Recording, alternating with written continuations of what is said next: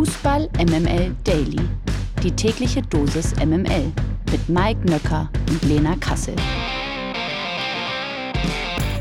Einen wunderschönen guten Morgen. Freitag, der 15. September schon wieder. Der halbe Monat schon wieder rum. Kinder, wie die Zeit vergeht, wie es doch so schön heißt. Fußball MML Daily ist hier. Es geht mal wieder ins Wochenende. Wir müssen euch mal wieder top fit für den Spieltag machen. Und das mache ich wie immer nicht alleine, sondern mit äh, meiner Wing Woman hier im Podcast, Lena Kassel. Guten Morgen, Lena. Guten Morgen, Mike. Die äh, erste Frage muss erlaubt sein. Äh, sitzt du im Maschinenraum beim DFB oder was ist, warum ist es so laut bei dir? Klingt das so? Ja, es klingt so, als Ja, wärst du da irgendwo zwischen Tante Kete und Aki Watzke im Maschinenraum und würdest jetzt noch so ein bisschen werkeln. Ich sitze äh, bei Segmüller und esse mit den beiden gerade eine Dorade. Weißt du doch, kennst du doch von Fußball MML. Das kennt man. Ja, so kennt man dich vor allen Dingen. Ja, schön. Also normalerweise freue ich mich nach Länderspielpausen immer auf die Bundesliga. Das ist jetzt anders, weil wir waren ja wirklich sehr unterhalten die letzten Tage, oder? Das waren wir auf jeden Fall. Und ähm, trotzdem müssen wir jetzt wieder dem eiskalten grauen Alltag entgegensehen, oder? Ja, müssen wir leider. Aber wir haben, wir haben was Freudvolles. Wir haben was Freudvolles. Der graue Alltag, der wird garniert mit ordentlich Fachkompetenz und deshalb kommen wir jetzt mal direkt hierzu.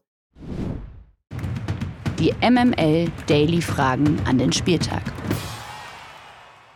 Ja, wir haben es schon angesprochen, die Länderspielpause ist vorüber und auch wenn es diesmal ja durchaus spektakulär war, freuen wir uns natürlich trotzdem auch ein bisschen wieder auf die Bundesliga. Ist ja klar, Spieltag 4 steht vor der Tür und jetzt ist es natürlich unsere Aufgabe, euch perfekt auf das Wochenende vorzubereiten, damit uns das auch vollumfänglich äh, gelingt, haben wir uns kompetente Hilfe in diesem Podcast geholt. Genauer gesagt handelt es sich um eine Leihgabe, ja, von Elf Freunde. Man kennt ihn unter anderem vom Elf Freunden Themenfrühstück und äh, großen Unterstützer des SV Meppen. Guten Morgen, Tobias Ahrens. Ja, guten Morgen. Vielen Dank für die Einladung. Ja, Tobi, guten Morgen auch von mir. Und wenn wir dich schon mal äh, da haben, wann hat man schon mal einen Experten vom SV Meppen am Mikrofon? Wie geht's deinem Verein eigentlich nach dem Aus von Ernst Middendorf? Äh, Hoffnung auf Besserung, würde ich sagen. Auch wenn sie jetzt das große Derby gegen den VfB Oldenburg verloren haben.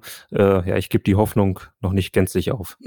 Die Hoffnung, äh, die Hoffnung noch nicht aufgeben, ne? Das ist natürlich jetzt nach dieser Länderspielpause auch so ein bisschen das Motto, ne? Wir sind ja jetzt alle, uns, Rudi hat uns doch wieder angefixt, wir sind doch jetzt wieder euphorisiert, wir denken doch, jetzt kann doch die Heim-Europameisterschaft starten. Ähm, Mike und ich sitzen schon seit Dienstag im Deutschland-Trikot, ähm, nur noch überall herum. Die Frage ist natürlich jetzt, äh, wie du äh, auf diesen Bundesliga-Alltag jetzt zurückblickst. Vermisst du denn jetzt schon die Nationalmannschaft? Wie sieht da gerade deine Gefühlslage aus, lieber Tobias? Ja, ist so ein bisschen irre, oder nicht? Also ähm, normalerweise ist es bei mir so, wenn die Länderspielpausen so nach zwei, drei, vier Spieltagen der Bundesliga dann einsetzt, dann denke ich mir, das kann doch wohl nicht wahr sein. Äh, Gerade habe ich mich äh, langsam wieder eingelebt, weiß jetzt endlich, wer rechter Verteidiger bei Bayer Leverkusen ist und wer im defensiven Mittelfeld bei Heidenheim spielt. Und dann kommt diese Länderspielpause, die kann ja niemand gebrauchen. Und jetzt das komplette Gegenteil. Ich denke mir, Mensch, ich bin so schön im Flow. Ich will, dass sie weiterspielen. Ich will, dass Rudi jetzt irgendeinen Nationaltrainer aus dem Hut zaubert und dass sie gefälligst zwei weitere Testspiele machen. Ja, Ja, ich habe mir sogar schon die Fähnchen für mein Auto Mensch. gekauft, hier rechts und links an den, an den Türen, die Dinger. Fahr ich mit durch die Gegend. Ist super. Trotzdem müssen wir ja auf Fußball gucken, beziehungsweise auf die Bundesliga gucken, denn heute Abend, ich meine, was ist schon Frankreich gegen Deutschland oder Deutschland gegen Frankreich, wenn man Bayern gegen Bayer haben kann, heute Abend um 20.30 ähm, das ist natürlich schon früh in der Saison ein wirklich echtes Spitzenspiel. Mit Bayern und Leverkusen treffen nämlich die beiden Clubs aufeinander, die alle drei Saisonspiele gewonnen haben. Leverkusen fährt wegen des besseren Torverhältnisses sogar als Tabellenführer nach München. Und es ist natürlich auch das Romantik. Die Rückkehr des Xabi Alonso von 14 bis 17 spielte ja er für den Rekordmeister. Aber jetzt ist natürlich die Frage aller Fragen an dich, Tobi. Traust du dem Xabi Alonso mit seinen Leverkusenern auch in München zu begeistern und am Ende auch als Tabellenführer wieder nach Leverkusen zu fahren? Äh, Auf gar keinen Fall. Das ist doch ein klassisches Spiel, wo die Bayern äh, jemanden erwarten, eine Spitzenmannschaft zu Hause erwarten und sie mit 5 zu 1 watschen wieder nach Hause schicken. Also das ist normalerweise, jetzt gerade Leverkusen ist Tabellenführer, Bayern ist Zweiter, gibt einem so richtig schön diese 2000er Vibes. Christoph Daum mit Reusch, äh, Trainingsanzug an der Seitenlinie. Und trotzdem wissen wir alle, seitdem die Bayern in der Allianz Arena spielen, da kommt eine Spitzenmannschaft und die wird richtig schön weggewatscht, oder nicht? Ja, das, das, sind, das sind natürlich die Mechanismen, die normalerweise bei Bayern immer greifen. Aber du weißt ja auch, dass mittlerweile Thomas Tuchel Trainer vom FC Bayern ist. Ne? Das heißt, so ein bisschen diese Grundmechanismen, ähm, die beim FC Bayern immer gegriffen haben, hatte ich zumindest das Gefühl, dass sie in der vergangenen Saison schon so ein bisschen abgekappt wurden. Aber ich gebe dir auch recht, dass ich das Gefühl habe, dass in dieser Saison zumindest dieses Selbstverständnis zurückgekommen ist, auch in der Person von Harry Kane, der eben qua Ausstrahlung, qua Selbstverständnis äh, genau solche Spiele auch liebt und ähm, dementsprechend äh, glaube ich auch, dass die Bayern das Ding gewinnen werden. Ich weiß jetzt aber nicht, dass es diese, ob es diese, diese atmosphärische Klatsche gibt, 5-1, 6-1, wie es normalerweise immer der Fall war. Das, das glaube ich nicht. Ich glaube, es ist ein Spiel auf Augenhöhe und kann mir vorstellen, dass eher Harry Kane als äh, Boniface dieses Spiel entscheiden wird. Ihr macht alles kaputt. Meine ganze Hoffnung auf eine richtig, richtig spannende Saison. Dann ist doch alles schon wieder kaputt. Dann ist doch alles schon wieder durch. Nee, glaube ich ehrlich nicht. Also ich meine, das ist ja auch, also häufig, wenn Spitzenteams gegen die Bayern spielen, ist ja das große Problem, dass diese Mannschaften äh, ganz viele Spieltage lang ihren Fußball spielen äh, und sobald sie gegen die Bayern spielen, müssen sie einen völlig anderen Fußball spielen. Und damit haben die meisten Teams einfach Probleme, dann trotzdem Ergebnisse zu erzielen gegen die Bayern. Aber ich glaube auch nicht, dass das ehrlich gesagt die Meisterschaft entscheiden wird. Selbst wenn die Bayern jetzt am Wochenende also am, heute Abend gewinnen, ich glaube nicht, ähm, dass das in irgendeiner Weise vorentscheidend ist. Und auf, auf, auf der anderen Seite würde ich, würde ich sogar auch sagen, wenn ähm, Bayer Leverkusen etwas von Xabi Alonso mitbekommen hat, dann ähm, ist das eine erweiterte Klaviatur des Spiels. Also er hat ja unterschiedlichste Mechanismen in diese Mannschaft implementiert. Man mag sich noch dran erinnern, als er nämlich zu Leverkusen gekommen ist, hat er sehr, sehr devoten Defensivfußball spielen lassen, wo wir alle noch dachten, so um Gottes Willen, was hat er denn mit den Leverkusenern gemacht? Die haben doch immer so einen tollen Ballvortrag gezeigt und haben richtig Spaß gemacht und jetzt spielen die so ekel Defensivfußball. Äh, wo soll das nur hingehen? Und jetzt hat er irgendwie angefangen, richtig geiles Positionsspiel mit denen zu spielen, ähm, ein, ein Granit Xhaka zu haben, der tolle vorletzte Pässe spielt, mit Jonas Hofmann auch noch mal mehr spielerische Kultur. Also wenn einer viele, viele Möglichkeiten hat, unabhängig von der Leistung der Bayern ein Spiel durchzudrücken, dann würde ich schon sagen, dass es am ehesten Bayer Leverkusen ist. Und von daher glaube ich auch nicht, dass es so ein deutliches Ergebnis wird, wie wir das normalerweise in der Vergangenheit immer bei den Bayern gesehen haben, wenn es ähm, zum Topspiel geht. Wir kommen äh, zur nächsten äh, Partie, Samstag 15.30 Uhr und das ist ähm, ja, dass, dass die Bundesliga für Überraschungen gut ist, das äh, zeigt zumindest eine Mannschaft, nämlich Mainz empfängt VfB Stuttgart. Also Sorgenkind trifft auf das Überraschungsteam dieser noch jungen Saison. Während Mainz nämlich bislang noch sieglos ist und aus drei Spielen erst einen Punkt holte, grüßt Stuttgart, Obacht, mit sechs Punkten von Platz drei, also Champions League Platz. Den Mainzern äh, könnte allerdings Hoffnung machen, dass der VfB beide Siege zu Hause holte. Beim einzigen Auswärtsspiel in Leipzig äh, gab es für Stuttgart eine richtige Klatsche. Damit äh, kennt sich Mainz allerdings dann auch aus. Äh, vor der Länderspielpause verloren die 05er mit 1 zu 4 in Bremen. Die Frage, Tobi, äh, rutscht Mainz jetzt am Wochenende noch tiefer in die Krise oder gibt's gegen den VfB einen Befreiungsschlag? Nee, glaube ich nicht. Also ich glaube, dass Stuttgart da eher den Trend bestätigen wird, nämlich dass sie gegen die meisten Mannschaften äh, aktuell eher gewinnen werden. Ähm, wenn sie gewinnen, dann sind sie ja wahrscheinlich der nächste Bayern-Verfolger, zumindest wenn mein erster Tipp stimmt. Ähm, dann sind sie nämlich oben mit dran. Äh, nee, also jetzt ernsthaft, ich glaube, dass Stuttgart wirklich viele Dinge gerade sehr, sehr gut macht und sehr, sehr viel bestätigt von dem, was Sebastian Hoeneß angedeutet hat zum Ende der Saison. Ne? Also ähm, ein ordentliches Spiel, ein strukturiertes Spiel, Girassi ist fit und ähm, ist ein bisschen der Zielspieler beim VfB. Sie haben mit Alex Nübel einen, ähm, finde ich, sehr, sehr guten Torwart geholt, der bisher eigentlich auch bestätigt, dass er ein sehr, sehr guter Bundesliga-Torhüter ist. Ähm, ja, und spielen einfach sehr, sehr guten Fußball. Ich würde auch, also ich würde eher sagen, dass dieses 1 zu 5 gegen Leipzig ein Ausrutscher war, als dass die beiden hohen Siege Ausrutscher waren. Ähm, und ich glaube, dass sie das bestätigen werden gegen Mainz. Ich habe den Gag ja übrigens auch schon gebracht, aber äh, logischerweise dem Gesetz der Serie folgen ist natürlich klar, wie äh, Stuttgart äh, in Mainz spielt, nämlich 0-5, ne? Also. Eh klar. Muss ja. Muss ja, ganz klar. Äh, ja, ich habe, also Stuttgart war meine radikalste Fehleinschätzung der jüngsten Vergangenheit, muss ich sagen. Ich habe gesagt, erste Trainerentlassung VfB Stuttgart. Und ähm, ich habe so ein bisschen die Sorge gehabt, dass sie eben diese ganzen Abgänge nicht kompensieren können. Ne? Ist ja schon Wahnsinn. Sie haben ihren Kapitän verloren. Sie haben mit Borna Sosa so ein bisschen die Lebensversicherung, was Vorlagen angeht, verloren. Sie haben mit Mavropanos ihren Abwehrchef verloren. Und dass sie das doch so im Kollektiv auffangen können, hat mich wirklich überrascht und hätte ich nicht gedacht. Und ähm, von daher bin ich wirklich sehr, sehr beeindruckt, was sie da für Arbeit leisten und dass sie vor allen Dingen auch so einen Spieler wie Sero Girassi dann halten können, ne? Weil das war ja auch nicht ganz so sicher, ob er nicht vielleicht doch noch gehen, gehen wird. Und ähm, so bin ich äh, sehr fasziniert und freue mich auf VfB Stuttgart-Spiele, weil sie mittlerweile nicht nur toll Fußball spielen, das haben sie auch in den vergangenen Saisons gemacht, sondern dass sie jetzt endlich auch mal die Ergebnisse nach Hause fahren. Und ich glaube, das ist aus VfB Stuttgart Fansicht auch sehr, sehr wohltuend für das Herz, weil normalerweise haben sie sich ja immer ein Kartenhäuschen aufgebaut und sich das dann mit dem eigenen Arsch wieder eingerissen. Also von daher, Galigrü an alle Stuttgart-Fans, äh, genießt das. Ähm, für, für andere Zeiten. Stuttgart löst gerade Mainz auch so ein bisschen als das Hipster-Team der Bundesliga ab, oder? Ich habe so ja, ein bisschen den Eindruck, ja. letztes Jahr Mainz hat immer gesagt, ah, ich kenne die nicht alle, aber die sind schon extrem stark auch, ne? Gerade offensiv auch. Und, und jetzt ist es bei Stuttgart mit Fürich, mit Silas, mit Girassi, dass der ein oder andere immer, wenn du in der Kneipe stehst und du möchtest einen Geheimtipp abgeben, so, ah, die Stuttgarter dieses Jahr, die sind nicht schlecht auch. Jetzt hoffen alle Stuttgart-Fans, dass äh, bei Fußball MML nicht noch getippt wird, dass der VfB Stuttgart den Europapokal erreicht. Das war nämlich in der Saison, als sie dann abgestiegen sind. Also insofern äh, halten wir uns noch ein bisschen zurück mit Lob und springen schnell zum nächsten Spiel.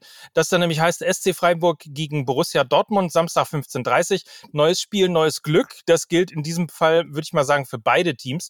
Der SC Freiburg verlor zuletzt ja deutlich in Stuttgart und der BVB holte zu Hause bekanntlich nur einen Punkt gegen Aufsteiger Heidenheim. Gut gut aus Dortmunder Sicht. Der BVB gewann die vergangenen drei Bundesliga-Partien gegen Freiburg. Was den Breisgauern aber durchaus Hoffnung machen sollte, ist ihre defensive Stabilität bei Heimspielen. In den vergangenen 17 Bundesliga-Heimspielen musste Freiburg nämlich nur zehn Gegentore hinnehmen, dabei nie mehr als eine pro Partie oder eines pro Partie, wie es, glaube ich, in richtig Deutsch heißt. So, äh, Frage an dich. Erwartest du, äh, dass beim BVB der berühmte Knoten platzt oder ist der SC Freiburg einfach dafür schlichtweg der falsche Gegner? Ja, ich glaube, das ist wirklich der falsche Gegner zum falschen Zeitpunkt. Also Freiburg im letzten Jahr enorm heimstark, haben nur drei Heimspiele verloren, nämlich gegen Bayern, Leipzig und Dortmund und gerade an das Dortmunder, also an das Heimspiel gegen Dortmund erinnere ich mich noch sehr, sehr gut, äh, als Dortmund nämlich eigentlich am ersten Spieltag da kein Sieg hätte einfahren dürfen. Ähm, ich schätze Freiburg erneut sehr, sehr stark ein, auch wenn Christian Streich sich wieder Sorgen um den Klassenerhalt macht. Ähm, ich glaube, dass das der falsche Gegner ist, eben weil sie auch so defensiv stark sind, weil Dortmund gezeigt hat, jetzt in den ersten Spielen, dass sie sich gegen tiefstehende Gegner schwer tun. Ich glaube, alles spielt Freiburg gerade so ein bisschen in die Karten und ich könnte mir vorstellen, dass dann ein Standard reicht, um Dortmund richtig zu ärgern. Was passiert denn dann? Tobi. Was passiert denn dann, wenn, nehmen wir jetzt mal an, Borussia Dortmund verliert dieses Spiel in Freiburg. Was passiert dann? Das ist ja eigentlich völlig klar. Aki Watzke ruft bei Julian Nagelsmann an und fragt, welchen Job er haben will. Den vom DFB oder den vom BVB. also das ist ja wirklich, also. welchen sollte er nehmen? Ja, und welchen sollte er nehmen? Das ist jetzt gerade die Frage natürlich. Wenn ich überlege, wofür Julian Nagelsmann steht, nämlich, dass er Mannschaften entwickeln kann, dass er aber auch eine gewisse Zeit braucht, um sein Spielsystem zu implementieren, dann würde ich ihm empfehlen, den Job beim BVB anzunehmen, weil er dort Woche für Woche Arbeit leisten kann und die Mannschaft nicht nur alle drei Monate mal sieht und dann mit ihnen auf Fantasiereisen in die USA fliegt. Ähm, also von daher, also unabhängig davon, dass ich einfach auch den Job beim BVB ein bisschen attraktiver finde sogar. Ähm, ja, Nagelsmann bei Dortmund fände ich spannend, wobei ähm, ich ja irgendwie auch diese Geschichte mit Edin Terzic zu schön finde, als dass sie am vierten Spieltag beerdigt werden sollte. Stimmt schon. Ich glaube ja, dass sie ihm, ähm, dass sie ihm vielleicht, selbst wenn er jetzt gegen Freiburg äh, verlieren sollte, noch ein Spiel geben werden, weil Länderspielpause, die Jungs waren nicht da, es konnte nicht trainiert werden. Das sind natürlich dann auch die Ausreden, die kommen werden, bla bla bla bla bla. Ich glaube, dann äh, geht's ja in der Champions League gegen Paris und dann geht's, dann geht's, glaube ich, in der Liga gegen Wolfsburg. Und ich glaube, allerspätestens dann, also die Crunch-Time wird Paris und Wolfsburg sein. Und ähm, wenn sich da nicht deutlich ein, ein etwas besserer Trend abzeichnet, dann wird die erste Trainerentlassung nicht beim VfB Stuttgart stattfinden, sondern wird die erste Trainerentlassung dieser Saison beim, äh, bei Borussia Dortmund stattfinden. Wir kommen äh, zum Topspiel an diesem Wochenende. Wahnsinn, der VfL Bochum empfängt zu Hause Eintracht Frankfurt und zwar am Samstag um 18.30 Uhr. Äh, Bochum wartet nach zwei Unentschieden in Folge auf seinen ersten Saisonsieg und trifft dabei ausgerechnet auf die bislang ungeschlagene Frankfurter Eintracht. Aber auch in Frankfurt will man endlich mal wieder ein Spiel in der Bundesliga gewinnen. Nach dem Auftaktsieg gegen Darmstadt folgten ebenfalls zwei Unentschieden. Eintracht-Coach Dino Topmöller bastelt aktuell ja noch so ein bisschen an seiner Stammelf. Neuzugang Nkunku könnte am Wochenende zum Beispiel in die Startelf rutschen und auch im Sturm könnte es einige Veränderungen geben. Ähm, wie stark siehst du die Eintracht äh, bislang und wer setzt sich am Ende Anne Kastropper denn durch? Ich finde ich finde die Frankfurter dieses Jahr, auch wenn sie jetzt Kolumani äh, auf den Zielgeraden verloren haben, äh, ich finde die schon sehr, sehr stark. Äh, ich glaube, sie haben die drittmeisten Pässe in der Bundesliga bislang äh, gespielt. Ähm, da also da kommt immer mehr auch Spielkultur rein. Ich finde es eigentlich sogar positiv, dass man sich jetzt äh, nicht mehr länger darauf verlässt, dass man Kolomoani äh, irgendwie in die Tiefe schickt, sondern dass ein bisschen mehr Fußball gespielt wird. Äh, das schlägt sich jetzt bisher noch nicht in Toren nieder, aber ich glaube, dass Bochum da auch der richtige Gegner sein könnte, äh, um mal mehr als ein Tor äh, in einem Bundesligaspiel zu erzielen. Unabhängig davon, dass man ja immer erwartet, Topspiel, das klingt so irgendwie nach Leipzig, nach äh, Bayer Leverkusen, nach Dortmund oder nach Bayern. Das ist ein wahnsinnig interessantes Spiel, auch um gegenseitig mal zu gucken, wo man eigentlich steht. Ne? Also der VfL Bochum bekommt einen unangenehmen Gegner ähm, der jetzt aber nicht unbedingt jetzt als absolute Spitzenmannschaft gewertet wird. Und ähm, umgekehrt Eintracht Frankfurt bekommt einen unangenehmen Gegner. Der VfL Bochum spielt ja mit eigenem Stadion und äh, dementsprechend äh, ja auch mit Emotionen und all dem, was dazugehört. Also ich finde es wahnsinnig interessant. Voll. Und ich meine, Thomas Letsch weiß ganz genau, wie man äh, Frankfurt schlägt. Ich glaube, das war sein äh, erster Sieg als Bochum-Trainer. Äh, das Spiel habe ich äh, letztes Jahr in einer Frankfurt-Kneipe in Berlin geguckt und es war fantastisch. Ich finde, es gibt nichts Besseres, als in einer Fankneipe von einem Verein ein Spiel zu gucken, von dem man selbst nicht Fan ist und dann zu sehen, wie so 20, 30 Leute immer mehr die Krise bekommen, während sie auf die Leinwand gucken. Und das war so ein Spiel, wo Thomas Letsch und der VfL Bochum die Frankfurter wirklich um den Verstand gebracht haben, weil niemand verstanden hat, wie sie dieses Spiel nicht gewinnen können. Man hat so zweimal Dramaturgie, ne? Einmal auf dem, einmal auf dem Bildschirm und einmal im realen Leben. Äh, sehr schön. Ich weiß nicht, ob, ob das die Kneipe war, wo ich auch immer hingehe, zur Glühlampe. Exakt die. Äh, Nein, wirklich? Ach, natürlich. Natürlich, siehst du, weil da gehe ich auch immer mit einem äh, Frankfurter Kumpel hin. Zuletzt war ich da am, äh, in der vergangenen Saison am ersten Spieltag, wo man dachte, boah, Frankfurt jetzt gegen Bayern, Hammer, die haben doch auch also sich ordentlich verstärkt mit Götze, mit Philipp Max und jetzt geht's irgendwie richtig ab und ich glaube, sie haben 6-1 auf den Arsch bekommen. Ähm, das war auch eine schöne Atmosphäre dort in dieser kleinen Glühlampe, wie sie so schön heißt. Wo sollte Lena Kassel anderes hingehen als zur Glühlampe? Ähm, damit kommen wir äh, zur roten Laterne quasi, äh, nämlich zum Abschluss des Spieltags. Da geht's nochmal in den Tabellenkeller. Das ist eine Übergabe, oder? Das ist ein Übergang, Freunde. Oi, oi, oi, Ger Gerhard Delling bekommt Gänsehaut. ja. 18. gegen 16. heißt es am Sonntag um 17.30 Uhr Darmstadt 98 gegen Borussia Mönchengladbach. Ähm, Darmstadt und Gladbach konnten bislang noch kein Spiel gewinnen.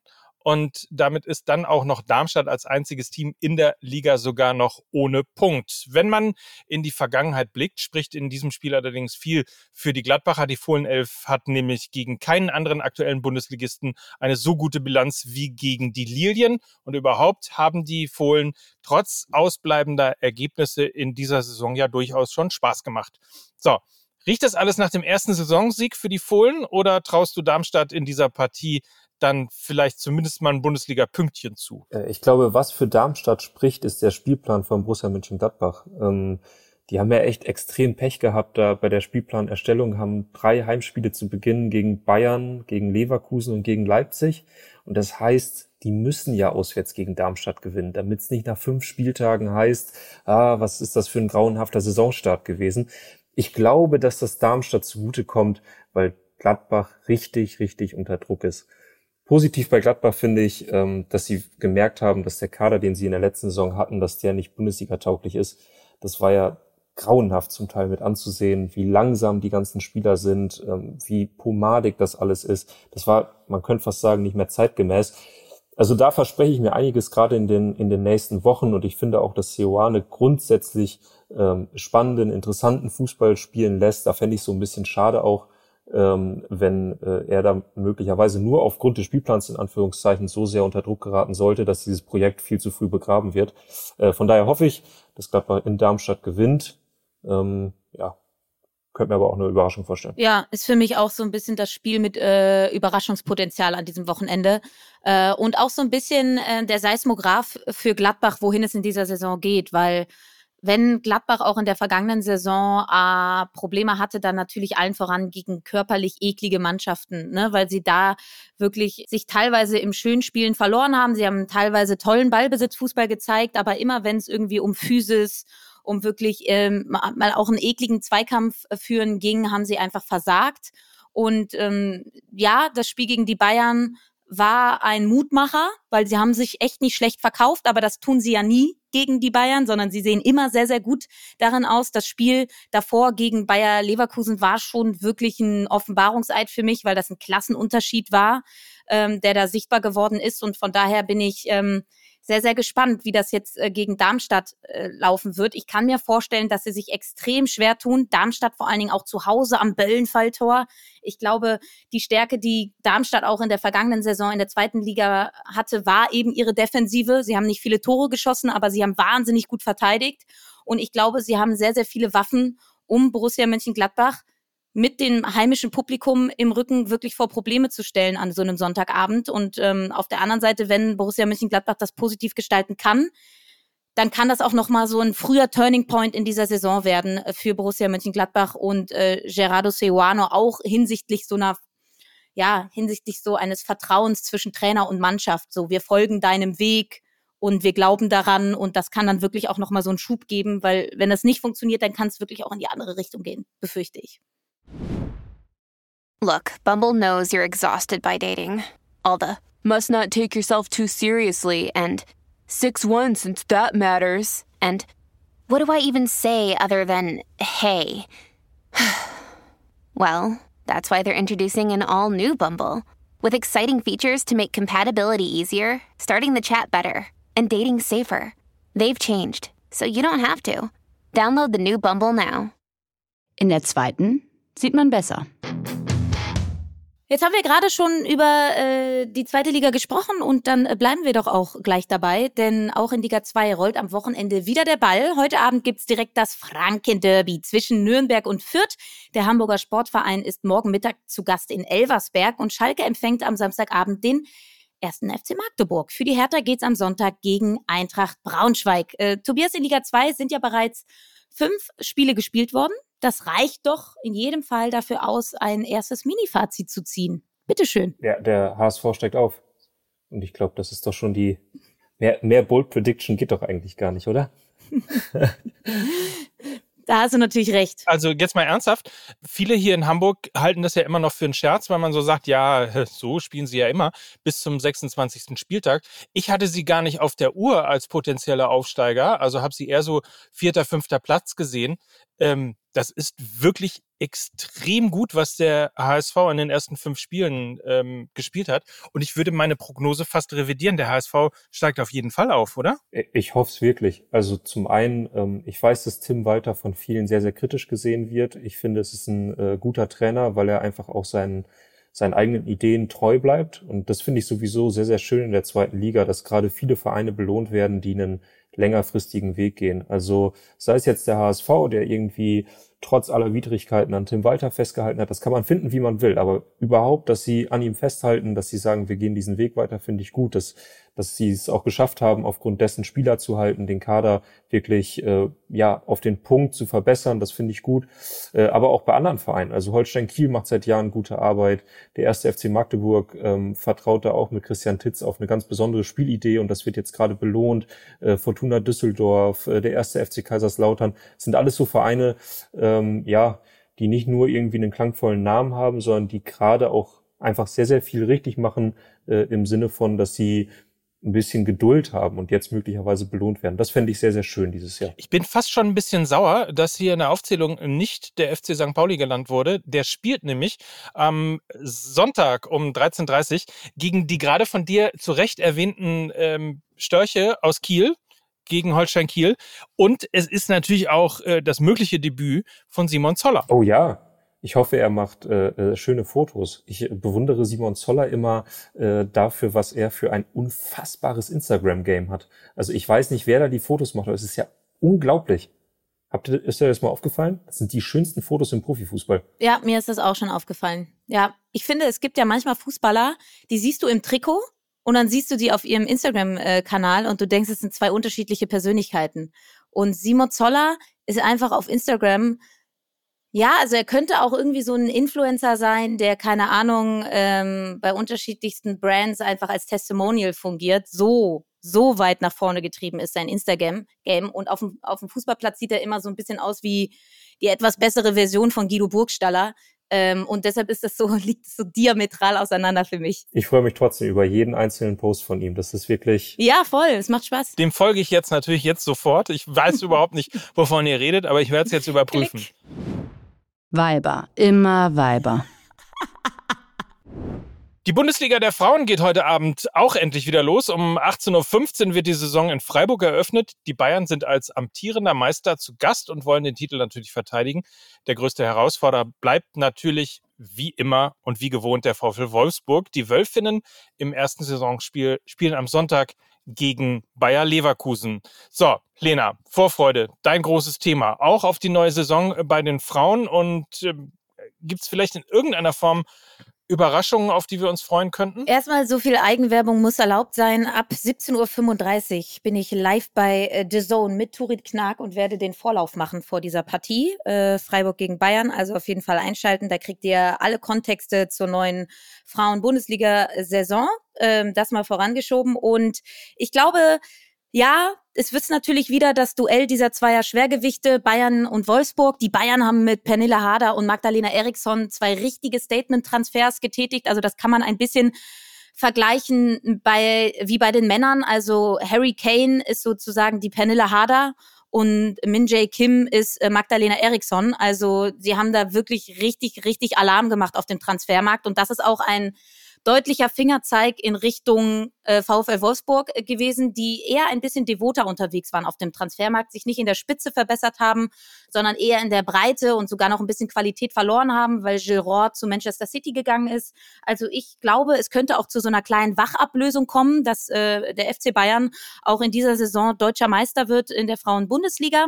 Das war in der jüngsten Vergangenheit eher so ein bisschen dem VfL Wolfsburg zugeschrieben. Und generell, wenn wir diese zwei Mannschaften, die da oben sind, mal ein bisschen ausklammern, auch der Rest der Liga ist enger zusammengerückt. Also es gibt nicht mehr diese ganz, ganz großen Klatschen, wenn der SC Sand irgendwie gegen Bayer Leverkusen spielt und so weiter und so fort.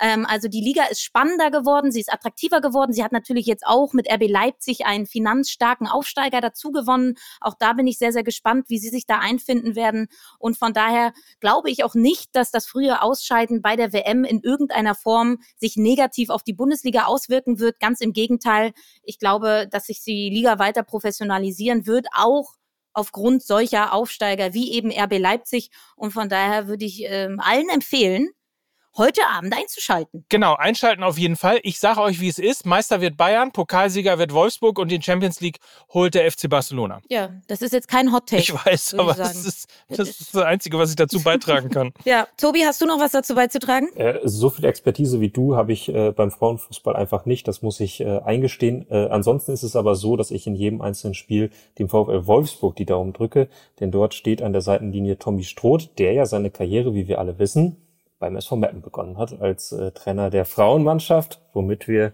den Kreis dann abgeschlossen hätten. Also Tommy, mach es nochmal, ne? So, ey, besser wird's ja gar nicht. Der Nachfolger wird dann erst mitten dort, ja, ne? ja. Falls ihr den Kontakt braucht, äh, ich helfe euch gerne. Sehr gut, sehr gut, vielen Dank. Tobi, es war großartig, schön, dass du da warst. Ja, ich habe mich sehr gefreut, vielen, vielen Dank. Äh, ja, wir entlassen euch in ein tolles Fußballwochenende. Es äh, gibt einiges, ja.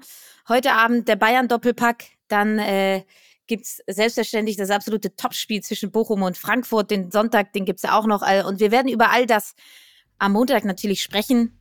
Und äh, bis dahin wünschen wir euch eine richtig gute Zeit. Und das äh, waren für euch heute Tobias Arendt, Lena Kassel und Mike Nöcker für Fußball MML. Tschüss. Tschüss. Bist du schon eingeschlafen, Mike? War es das jetzt? Also. Nein, ich habe mich versehentlich stumm geschaltet. Ähm. Dieser Podcast wird produziert von Podstars bei OMR.